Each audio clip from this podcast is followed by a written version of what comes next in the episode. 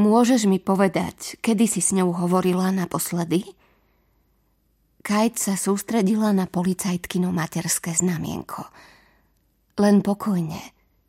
Mladá žena hladkala Kajt po ramene a zapla diktafón. Včera večer sme si písali na Facebooku. Nič zvláštne.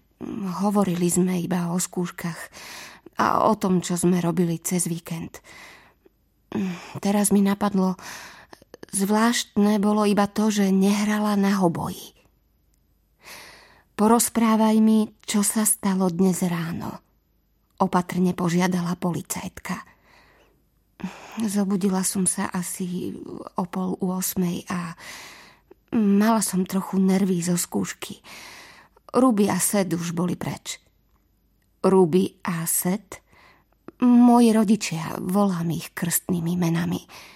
Vysvetľovala Kate, keď si prečítala meno na policajtkinej menovke. Elison Forsterová.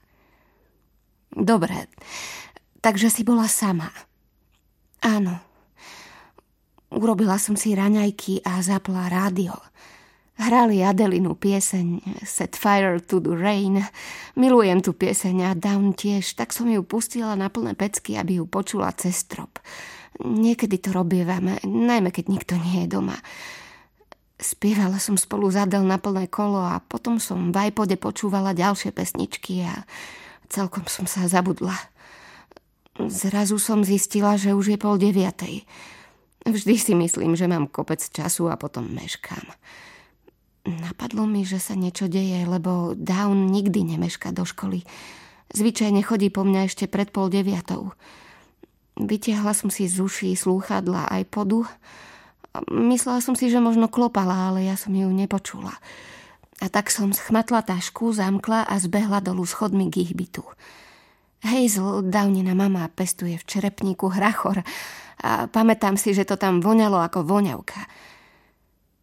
Kajt sa zhlboka nadýchla. Ide ti to veľmi dobre, Kajt. Pokračuj. Niekoľkokrát som zaklopala a zakričala na Down. Potom z mačacích dvierok vyskočila Downina mačka Jess a zaplietla sa mi pod nohy. Zobrala som ju na ruky a ona mňaukala, mňaukala. Keď vyšla von, pomyslela som si, že Down už odišla, lebo Jess nikdy nevychádza z bytu, keď je Down doma. Ešte som napísala Down SMS-ku, ale neodpovedala mi na ňu a tak som si povedala, že už sa jej nechcelo na mňa čakať a išla popredu. Že asi bola vystresovaná zo skúšky, tak som sa rozhodla, že už aj ja radšej pôjdem do školy. Potom som čakala na priechode pri zábradlí a spomenula som si, ako sa mi Jess plietla pod nohy, ako by nechcela, aby som odišla. A vtedy som začala mať taký nepríjemný pocit, že niečo nie je v poriadku a zovrelo mi žalúdok. Prečo? Myslíš, že si zbadala nejaké varovné znaky? Kate pokrútila hlavou, ale tá otázka sa jej neprestajne ozývala v hlave. Ak by si aj nikto iný nič nevšimol, ona prvá mala niečo zbadať. Každý večer, keď si Kate položila hlavu na vanku, už ako teraz, sa vracala do toho dňa, keď mali robiť skúšku. Rozoberala v duchu každý detail. Snažila sa zistiť, či jej niečo neuniklo, niečo, čo mohlo byť tým varovným znakom. Niekedy si predstavovala, ako sa to, čo rozprávala policajtke, zvrtlo iným smerom. Len pokojne.